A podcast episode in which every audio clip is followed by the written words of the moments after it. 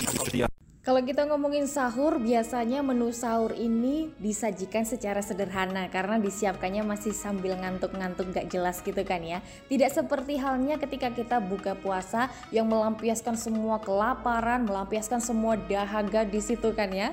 Nah, oleh karena itu, oleh karena alasan juga biar praktis, jadi banyak orang yang kemudian menyimpan makanan pada malam hari dan memanaskan ulang saat sahur. Mungkin sisa dari buka berbuka, menu berbuka buka kita panasin buat sahur nanti gitu kan biasanya biar praktis biar cepet keburu imsak. Nah padahal ini ya ada beberapa makanan yang berbahaya jika dipanaskan ulang. Kamu harus tahu dan jangan sampai diulangi lagi karena lima makanan ini tidak boleh dipanaskan kembali karena bisa menjadi sebuah racun dalam tubuh kamu. Yang pertama adalah kentang. Jadi kentang ini merupakan makanan yang kaya akan karbohidrat ya, yang biasa dikonsumsi sebagai pengganti nasi.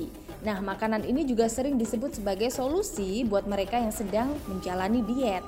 Nah, ada satu hal yang perlu diperhatikan yaitu jangan sampai memanaskan kembali kentang yang sudah dimasak. Kentang yang dipanaskan lalu dibiarkan dingin akan menjadi tempat pertumbuhan bakteri C. botulinum. Bakteri ini bisa mengakibatkan keracunan yang dinamakan botulisme. Jadi gejalanya antara lain sulit menelan, sulit bicara, lemah hingga pandangan kabur. Nggak mau kan puasa kamu pandangannya kabur-kabur, jadi hindari kentang. Yang kedua, bayam. Ini kita tahu semua ya, kalau bayam ini kaya akan nutrisi yang sangat bagus buat pencernaan kamu. Nah, perlu diperhatikan walaupun kaya nutrisi, tapi kamu jangan sampai memanaskan bayam hingga dua kali. Nggak boleh banget.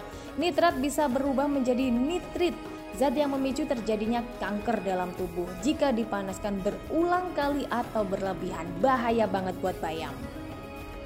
Next, kita sapa telur ya. Jadi siapa sangka telur juga salah satu makanan yang gak boleh dipanaskan lebih dari sekali kalau sudah dimasak. Memanaskan telur yang sudah matang bisa mengubahnya menjadi racun yang menyebabkan masalah pencernaan. Yang keempat yakni jamur. Makanan yang gak boleh dipanaskan lebih dari satu kali adalah jamur. Jika ingin menyantap jamur selagi hangat, lebih baik memakannya sesaat ketika selesai dimasak. Jadi struktur protein jamur akan berubah menjadi senyawa berbahaya jika kamu memanaskannya berulang kali.